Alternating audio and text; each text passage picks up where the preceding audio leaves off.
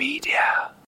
Zrobię taki disclaimer, że jak ktoś będzie słyszał akurat walenie młotem u mnie w tle, to człowiek-sąsiad robi remont. Człowiek-sąsiad. I akurat jak zaczęliśmy nagrywanie. Dobra, disclaimer zrobiony. Dawaj intro.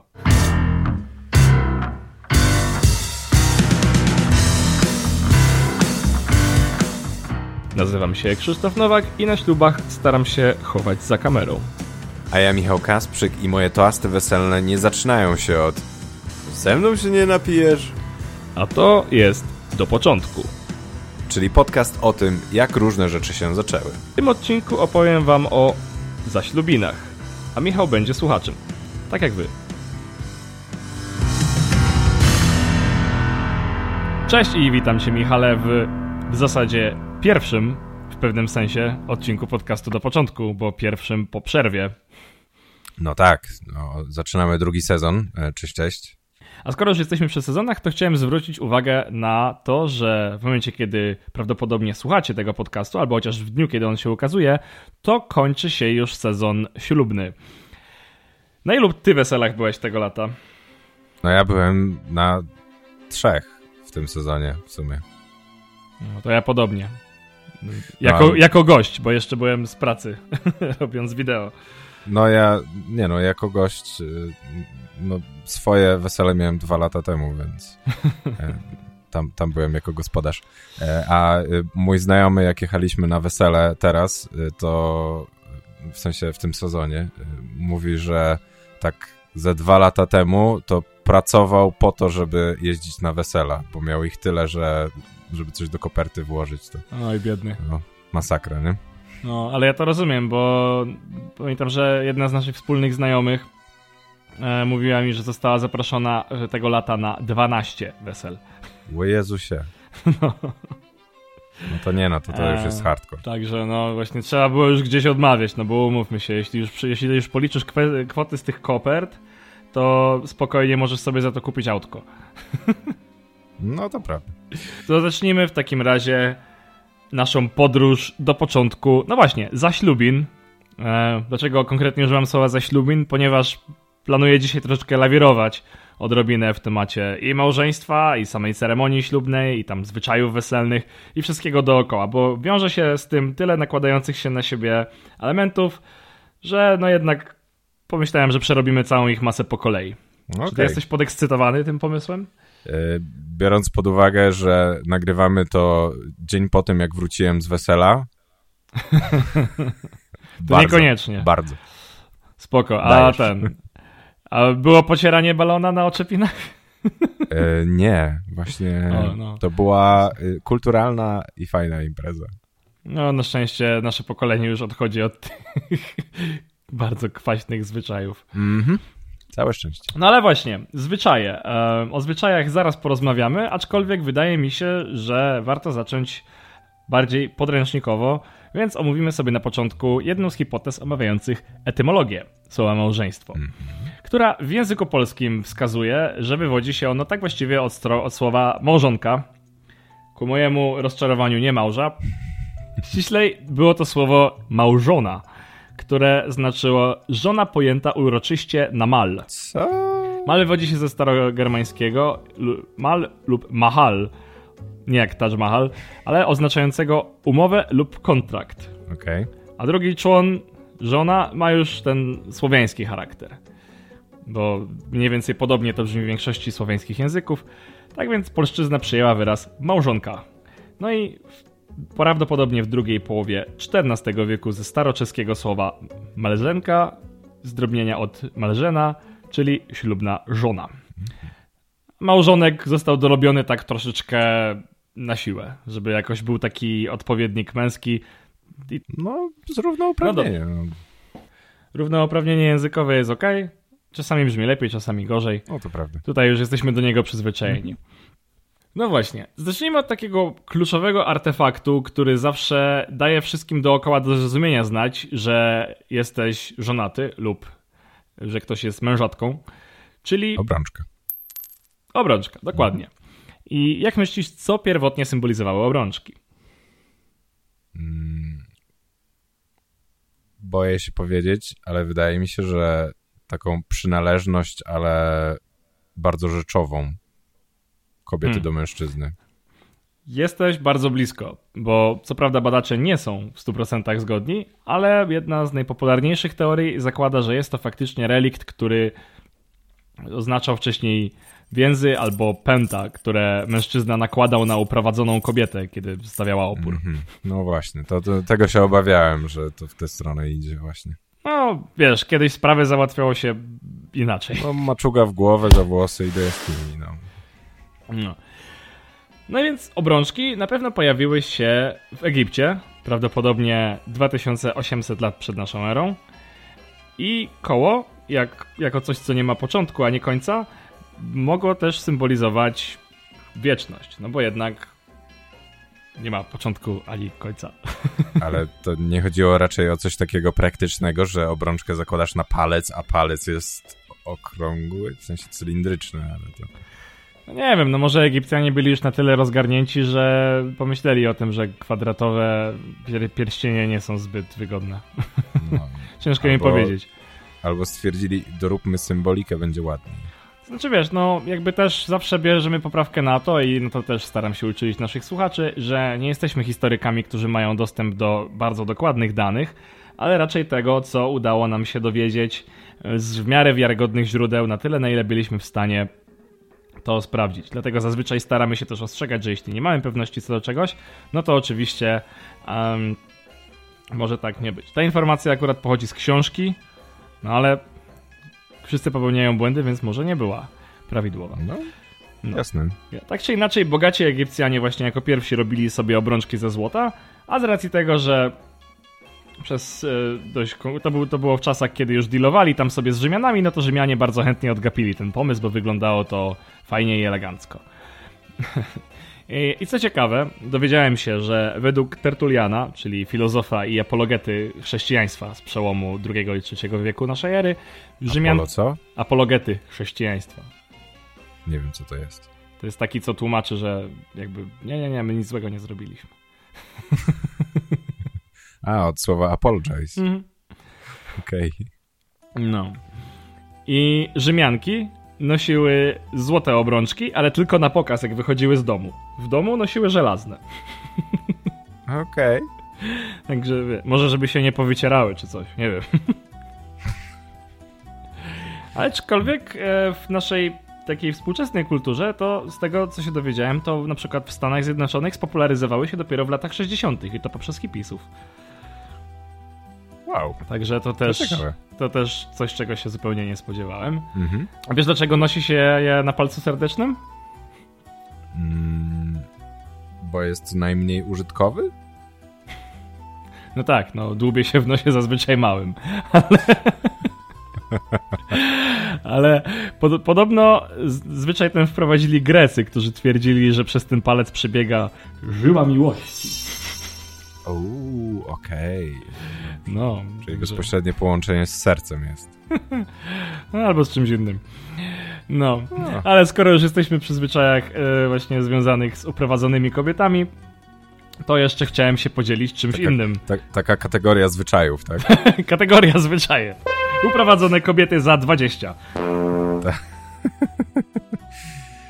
To jak jesteśmy przy zwyczajach związanych z uprowadzonymi kobietami, to pewnie domyślasz się, że było ich więcej. Zwyczajów czy uprowadzonych kobiet? Jakby uprowadzonych kobiet to wiadomo, ale zwyczajów. No. Bo na przykład mamy zwyczaj przenoszenia panny młodej przez próg domu. No tak, i to też ma związek z tym? No tak, bo małżonki z przymusu bardzo często uciekały, więc ich nowi mężowie w dość bezpośredni sposób brali sprawy w swoje ręce. Dosłownie. Okej. No i tak jakoś ten zwyczaj pozostał. Jest to jakiś sposób, nie? No i szczerze mówiąc, takich zwyczajów było troszeczkę więcej, ale już nie skupiamy się może na tej kategorii. I przejdźmy do tego, co odróżnia wesele od pogrzebu, czyli... Wesele, czyli tort. Weddings are basically funerals with cake. If I wanted to watch someone throw their life away, I'd hang out with Jerry all day. Mm-hmm. Tak jest, cytując klasyka. I pierwotnie tort weselny wcale nie służył do jedzenia. A do czego? Żeby co? Ktoś wyskoczył z tortu? Chciałem powiedzieć stripteaserka, ale to na weselu raczej nie. Surprise! Albo stripteaser, żeby nie było. Nie, no, tort powstał wcześniej niż pokazy stripteaserów wyskakujących z tortu, w sensie tort weselny. Natomiast pierwotnie tortem weselnym rzucało się w pannę młodą. Kurde, powiem ci, z każdą tą tradycją zaczynam się zastanawiać, że w zasadzie gdyby nie to, że kiedyś mężczyźni zmuszali kobiety do zaślubin, to jak, jeżeli miałyby wolną rękę w tym, to raczej by tego nie robiły, bo widzę, że wszystkie te zwyczaje w jakiś sposób no, nie są przyjemne. Masakra. Dobrze, że to się zmieniło w ogóle. Nie, to jest w ogóle katastrofa. Bo właśnie ciasto...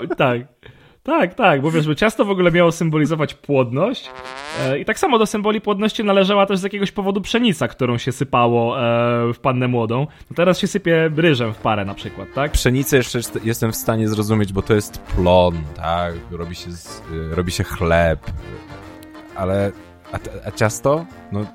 Nie co? Wiem, podobno rzymscy piekarze w I wieku przed naszą erą po prostu stwierdzili, nie, weto, będziecie ciepać ciastem w pannę młodą. A to może tak jak z diamentami, nie? I lobby no cukierników, a tutaj lobby jubilerów. O, faktycznie, no. To może faktycznie oni po prostu nie chcieli się pozbawić pracy i zaczęli wymyślać jakieś totalne farmazony, żeby myśleli, żeby dodać temu ciastu jakieś większe znaczenie, nie? Zresztą branża ślubna, umówmy się, nie od wczoraj pompuje ceny do niesamowitej wielkości marży. I ty jako ktoś, kto już ma swoje wesele za sobą, na pewno dobrze o tym wiesz. Oj tak. Ale nie brałem kredytu na wesele. No to dobrze, to znaczy, że jeszcze jesteś w stanie wygrać ze sztuczną inteligencją. No, prawda. No. W ogóle zabawne jest to, że o całej tej historii z tortami pisał Lukrecjusz. Wygrał. I zastanawiam się, czy to właśnie od Lukrecjusza wzięła się. Czy on też był cukiernikiem? Nazwa... Patron cukierników. O.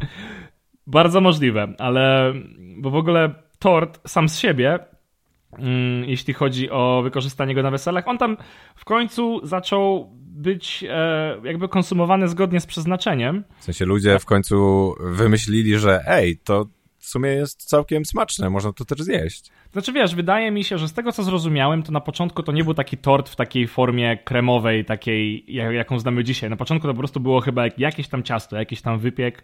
Prawdopodobnie to miało więcej wspólnego z, nie wiem, no babką niż tortem. Natomiast tort w takiej formie, jaką znamy dzisiaj, to przede wszystkim francuscy lukiernicy bardzo pchali do przodu. I co ciekawe, właśnie to oni, zwłaszcza przez wzgląd na wesela, chcieli robić właśnie wielkie, warstwowe, takie zwracające uwagę torty, żeby zadrwić ze znienawidzonych przez siebie Anglików i angielskiej skromności. No a żeby to wszystko trzymało się kupy, to jeszcze lukrowali te warstwy ze sobą, no i koniec końców masz taką ogromną wieżę ociekającą cukrem. Znaczy nie wiem, jaki ty masz w ogóle stosunek do tortów. Niektóre są smaczne, ale ogólnie zazwyczaj biorę bardzo malutkie kawałki. No, jak już jesteśmy w ogóle przy tych wszystkich słodkich rzeczach, to następnym punktem będzie miesiąc miodowy. Okej. Czekaj, bo boję się, że to też ma jakąś symbolikę w stylu, że facet porywa kobietę. Oj, tak, trafiłeś w dziesiątkę. Naprawdę. Mi jest w ogóle bardzo przykro. Ja ogólnie chciałbym przeprosić wszystkie panie, które słuchają tego podcastu, bo ja absolutnie nie miałem żadnych złych intencji, tylko po prostu jakby też wydaje mi się, że może nawet zrobimy coś dobrego, krzewiąc taką świadomość, że większość tych zwyczajów weselnych nie ma tak do końca spoko historii względem kobiet, wręcz przeciwnie. Ty przepraszać to powinieneś narzeczonych, którym za chwilę narzeczone powiedzą, że ja się z tobą nie hajtam, bo ślub jest czymś w 100% szowinistycznym. A to, wiesz co, to jest dość śmieszne, bo statystyka pokazuje, że większość kobiet jednak ma ochotę na ślub niż mężczyzn. Bo może nie wie, może nie znają może historii. Może nie wiem. Dobra, ja jakby czekam, jestem gotów to przyjąć na klatę i czekam na wszystkie komentarze po opublikowaniu tego odcinka, jak się z tym wszystkim, moi drodzy słuchacze, czujecie. Ale przejdźmy do miesiąca miodowego. No bo niestety, zgodnie z twoimi przypuszczeniami, w wielu plemionach, kiedy brakowało odpowiedniej kandydatki do małżeństwa, to młodzieniec często brał sprawy w swoje ręce i porywał dzierlatkę z innej wioski.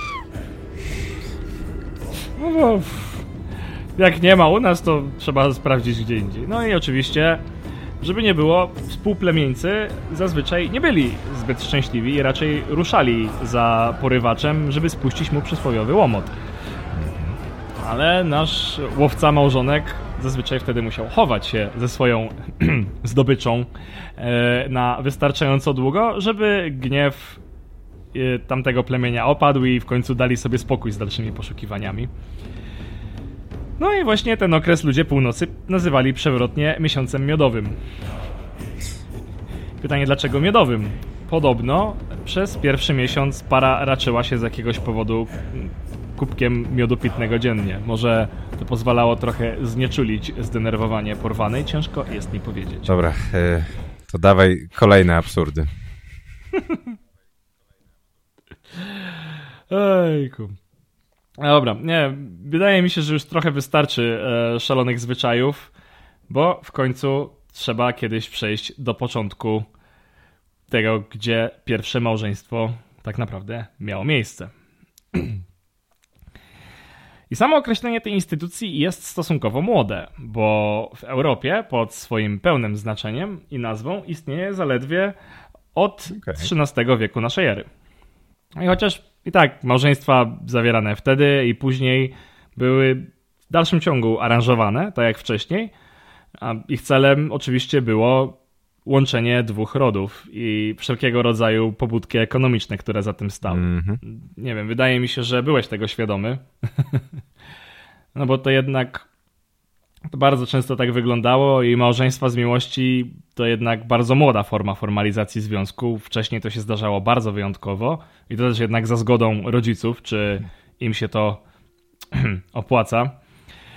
I jakby na to nie patrzeć, właśnie proporcjonalnie szala małżeństw z miłości nad tymi aranżowanymi przechyliła się dopiero na początku XX wieku. Jak myślisz, jaki moment historyczny doprowadził do tego przewrotu? Wojny dużo zmieniały, więc może któraś wojna. Wiesz co, to było w zasadzie między wojnami, ale przede wszystkim największy wpływ na to miało to, w sumie mi to też nie przyszło od razu do głowy, ale jak się tak nad tym zastanowię, to ma to całkiem sporo sensu. W momencie, kiedy w latach 20.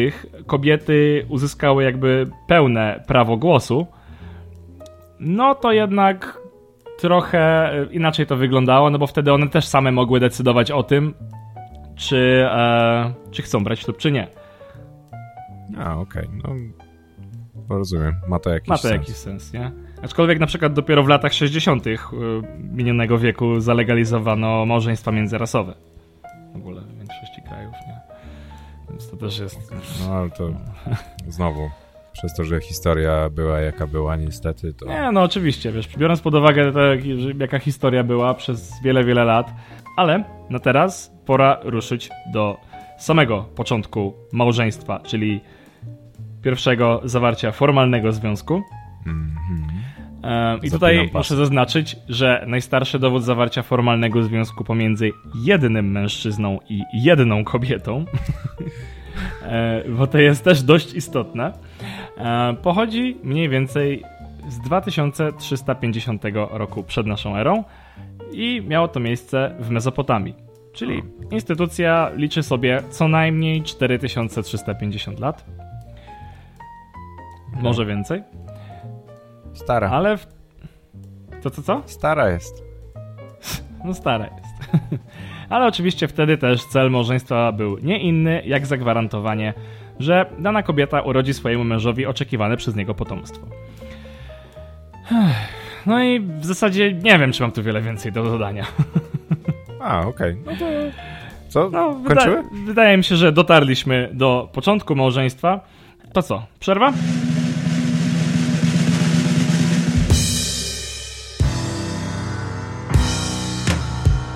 Wiesz, jak osiągnąć retro brzmienie w utworze muzycznym? Nie, a ty wiesz, jak osiągnąć współczesne brzmienie w podcaście? Bardzo śmieszne. W każdym razie dźwięk ma to do siebie, że zmiana subtelnego detalu potrafi wpłynąć na odbiór całego utworu. Albo brak znajomości rapu wpływa na utwory chrabąszczy z innego wymiaru. To też, bo prowadząca podcast, o którym wspominamy, była gościem również u nas. Dokładnie. Podcast Agaty Soleckiej nazywa się Dekonstrukcja i rozkłada różne utwory muzyczne na czynniki pierwsze. Jest to niezwykle intrygujące, jeśli jesteś muzycznym geekiem, albo, tak jak my, lubisz wiedzieć o tym, jak różne rzeczy się zaczęły. No dokładnie. Dekonstrukcję znajdziecie wszędzie tam, gdzie słuchacie swoich podcastów.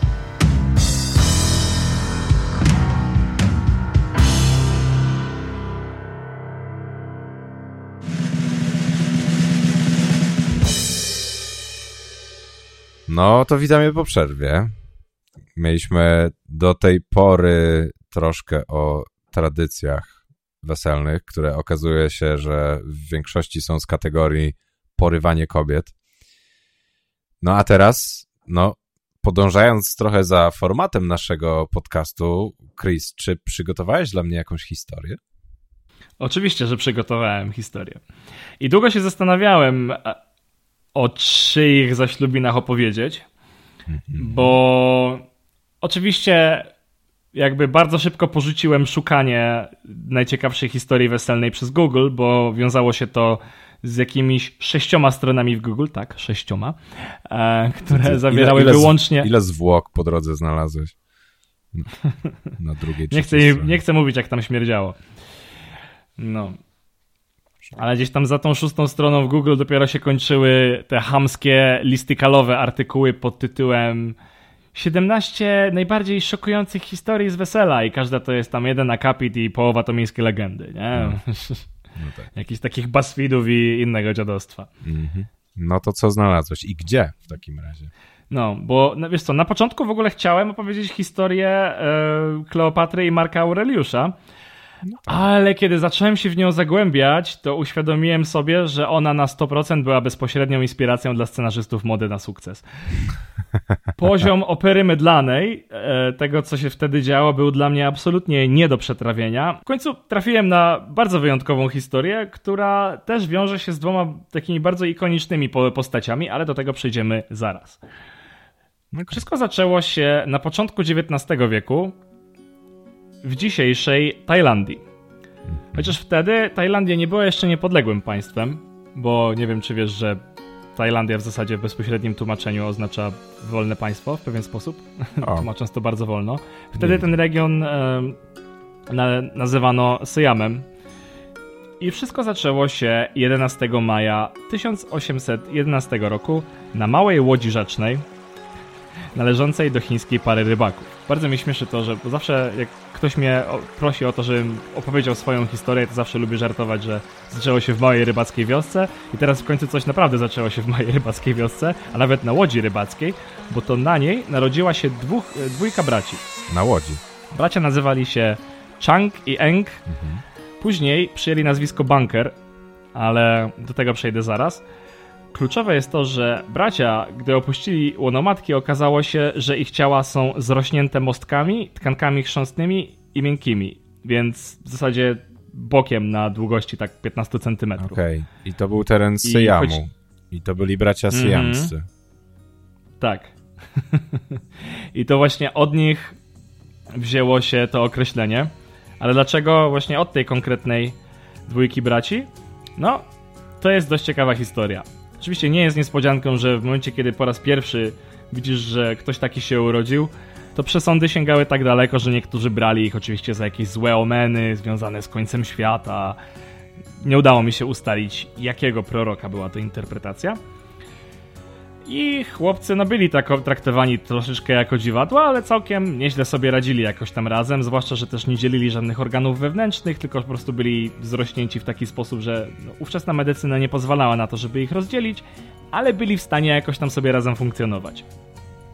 I zostali w końcu oddani szkockiemu kupcowi nazwiskiem Robert Hunter w 1828 roku, który oczywiście wysłał ich do cyrku. Także no, rodzice chyba nie byli zbyt przywiązani do swoich dzieci.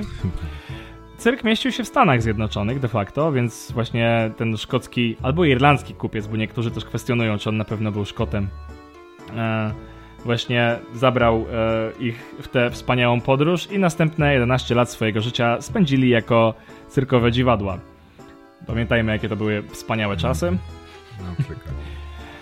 No.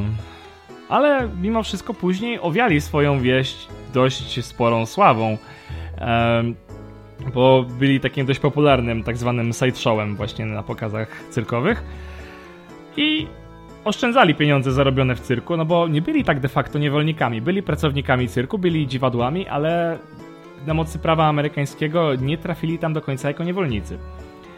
I w pewnym momencie już otrzymali amerykańskie obywatelstwo i właśnie przyjęli nazwisko Bunker. Bo co ciekawe, nikt nigdy nie udzielił, jakby nigdzie w internecie nie udało mi się znaleźć informacji, jakie było ich nazwisko rodowe. Nikogo to najwyraźniej nie obchodziło. I w końcu, kiedy zakończyli swoją pracę w cyrku, to udało im się odłożyć tyle pieniędzy, że najwyraźniej byli bardzo przedsiębiorczy, bo niewiele później kupili plantację tytoniów. O wow.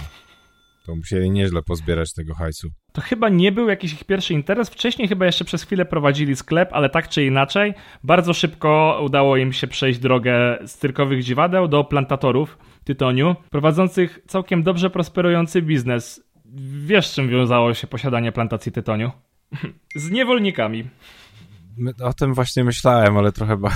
Nie wiem, brakuje mi w tym odcinku odwagi, żeby mówić takie rzeczy. To może dobrze, że ja się nie szczypię, aczkolwiek jakby jest to dla mnie totalnym absurdem, no bo niestety to były czasy, kiedy Stany jeszcze były trochę bardziej podzielone i plantację tytoniu właśnie bracia Bunker kupili de facto w Karolinie Północnej. No i na południu niewolnictwo dalej sobie funkcjonowało w najlepsze, albo raczej w najgorsze. I co najzabawniejsze w tym wszystkim, oni jako jakby Azjaci byli traktowani jako biali, więc mogli mieć czarnych niewolników. No, okej, jakby niewolnictwo i tak jest zjebane, więc nie mam nawet komentarza na ten temat. Nie ma co chyba. Ogólnie udało mi się znaleźć bardzo interesujący artykuł związany z historią niewolnictwa na plantacji Bunkerów. Ja go zamieszczę w opisie tego odcinka, bo jakby jest to taki dość intrygujący wycinek historii, który wydaje mi się, że warto przeczytać, żeby też troszeczkę mieć świadomość tego, jak wyglądały rzeczy w tamtych czasach. Było to zaprawdę intrygujące, ale jakby to nie jest temat naszego odcinka, także odsyłam słuchaczy do notatek. No właśnie, bo odcinek jest o małżeństwie. No i właśnie, bo na pewnej prywatce zorganizowanej przez ich wspólnych znajomych bracia Bunker poznali, nie zgadniesz, dwie siostry. Siamskie? Nie. Okay. Dwie siostry, nie bliźniaczki. Siostry nazywały się Sara i Adelaide Yates i były jednymi z 9 córek farmera. Oh wow. Farmera i zdaje się, że też kaznodziei na pół etatu. Okay. Niewiele później bracia właśnie zeszli się z siostrami Yates, co wiązało się z chyba najgłośniejszym w tamtych czasach weselem, o którym pisała prawdopodobnie cała prasa, która była tylko w stanie się o tym dowiedzieć. No bo jednak to było podwójne wesele i to 2 braci z 2 siostrami. Jeszcze ci bracia, no właśnie, byli skazani na siebie, że tak powiem. No podobno to była dość dziwna ceremonia. No, wyobrażam sobie. Ale czy oni przysięgę wypowiadali w tym samym czasie? Tego nie wiem. Jest o nich napisana książka, niestety nie zdążyłem się do niej dorwać, żeby móc ją przeczytać, zresztą jeszcze nigdy nie przeczytałem całej książki, żeby zrobić jeden odcinek, może będziemy mogli sobie na to pozwolić czasowo. Naprawdę, gdybyśmy utrzymywali się z tego podcastu, nie miałbym z tym żadnego problemu, ale jednak czas jest na przygotowanie się do odcinka jest ograniczony. Ale, co jest ciekawe i co też do czego się na pewno muszę dorwać, prawdopodobnie mi się uda, mam nadzieję, że legalnymi źródłami, Wesele Braci Syjamskich doczekało się swojej broadwayowskiej adaptacji. Okej, no to jestem zaintrygowany. No, zwłaszcza, że ty lubisz muzykale. No tak, ale jak? Czekaj, jak? No... O, nie wiem, musimy to zobaczyć. Jakby, żeby tych weselnych dziwactw było mało, to z racji tego, że właśnie wszystko działo się w Karolinie Północnej, to zgadnij, jaki prezent ślubny dostali od teścia. Niewolników? Mhm. Natomiast właśnie pierwsza niewolnica, która niestety, ciężko mi to się przechodzi przez usta, należała niestety do właśnie naszych braci, była nazywana ciocią Grace. To była czarnoskóra kobieta, która była ich pierwszym domowym niewolnikiem i podejmowała przede wszystkim obowiązki niańki dla ich przyszłego potomstwa. Okej, ale to jeżeli nazywali ją ciocią, to może w sumie dobrze ją traktowali. Chciałbym w to wierzyć. No to wierzmy. Chciałbym w to wierzyć, więc wierzmy w to. Natomiast nowożeńcy wprowadzili się do domu bankerów, jednak sprawy szybko zaczęły przybierać zły obrót, bo siostry kłóciły się często między sobą i zaczęły zwracać przeciwko sobie swoich skazanych na siebie małżonków. Najśmieszniejsze jest to, że siostry w ogóle wcześniej nie chciały, żeby właśnie bracia zdecydowali się na tę ryzykowną operację, żeby spróbować się rozdzielić. Że to one były na nie, bo wiązało się to z dużym ryzykiem. Ale najśmieszniejsze jest to, że to potem one zaczęły się kłócić między sobą już po ślubie, kiedy mieszkali w czwórkę razem, więc postanowiły się wyprowadzić. No, okej. I teraz najśmieszniejsze jest to, że bracia mieszkali sobie na zmianę w jednym domu i w drugim domu.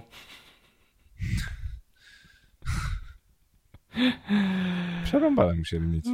Katastrofa. No, jakby im więcej się do nich dokopywałem, tym bardziej mnie intrygują, albo raczej przerażają, bo nie jest też tajemnicą, że nie mieli specjalnych zahamowań, jeśli chodzi o ich życie seksualne i każdemu z braci udało się spłodzić mnóstwo potomstwa. Łącznie obie pary doczekały się 21 dzieci. Wow. Niespecjalnie szczęśliwych, bo też dość powszechnie znaną informacją było to, że nie byli też zbyt dobrymi ludźmi. Zresztą nic dziwnego, skoro jeśli ktoś ma niewolników, to nie spodziewam się po nim, że jest dobrym człowiekiem, tak? Niestety wszystkie te dzieci nie miały też zbyt szczęśliwego życia, bo jakby tego wszystkiego było mało, to bracia mieli mnóstwo złych nawyków. Jeden miał słabość do alkoholu, drugi do hazardu. Do tego... Ale... Tak się... Czekaj, ale tylko jeden miał problem z hazardem i jeden miał problem z alkoholem, tak? Czyli drugi nie. To jest tym wszystkim najbardziej absurdalne, tak? Znaczy, dziwne mi się to wydaje, ale podziwiam silną wolę obu i jednocześnie słabą wolę obu. W ogóle cała ta historia jest absurdalna. Jakby tego wszystkiego było mało, to właśnie było im strasznie śpieszno do płodzenia następnego potomstwa i zazwyczaj zabierali się do płodzenia następnych dzieci prawie natychmiast po zakończeniu ciąży. Znaczy, o dziwo i tak prawie wszystkie dzieci urodziły się zdrowe. Była chyba tylko 2, które były głuche. Więc nie było jakoś aż tak źle, aczkolwiek podobno wielu z właśnie ich potomków zginęło w młodym wieku w rozmaitych wypadkach mających miejsce na plantacji. Nie wiem też, co o tym myśleć. Ale bracia w końcu zmarli i tak doczekali wieku 62 lat, więc całkiem sporo jak na tak dziwny tryb życia. Chang zachorował na zapalenie oskrzeli i zmarł we śnie. Eng zmarł kilka godzin później. Niektórzy lekarze twierdzą, że zmarł ze strachu związanego z byciem trwale przytwierdzonym do trupa przez kilka godzin. O kurde, no ale to musiał być hardcore. Ciężko mi to sobie wyobrazić. No. Bycie starym przytwierdzonym do żywego człowieka przez całe życie jest ciężko sobie wyobrazić, a co dopiero do martwego. No i tutaj kończy się historia naszych braci. Nie wiem, jak ci się podobała. Bardzo kuriozalna właśnie i...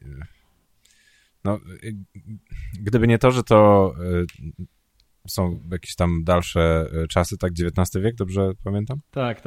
No. To stwierdziłbym, że trochę bez sensu właśnie, że nie przeszli tej operacji, ale no, wtedy medycyna nie była aż tak zaawansowana. Natomiast ciekawi mnie właśnie, jak oni robili różne rzeczy. No, pierwsze, co przychodzi mi do głowy, to jak korzystali z toalety.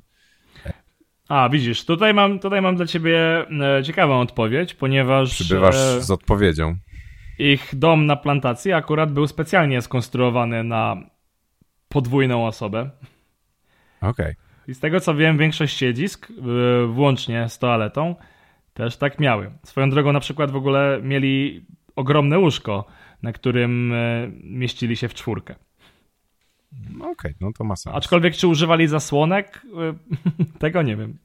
No właśnie, bo druga sprawa to jest jak uprawiali seks, ale to... To znaczy wiele relacji, które się zachowały z tamtego czasu, opisywało ich pożycie jako bestialskie i zwierzęce, więc prawdopodobnie nie mieli specjalnych zahamowań. Mhm. Okej. Nie mam więcej pytań. To dobrze, zakończmy ten dziwny odcinek. No, dobrze. A jak wygląda kwestia rozwodów? Kiedy formalnie się zaczęły? No dobra, to za tydzień ekspresem do początku o rozwodach. Do usłyszenia. Do usłyszenia. Dziękujemy, że tego odcinka podcastu Do początku słuchaliście do końca. Ten odcinek został zedytowany przeze mnie, Krzysztofa Nowaka, i wyprodukowany przeze mnie i Michała Kasprzyka. Muzyka w intro i reklamie została stworzona przez projekt Shila. Możesz zasubskrybować nasz podcast na iTunes, Spotify lub gdziekolwiek słuchasz podcastów.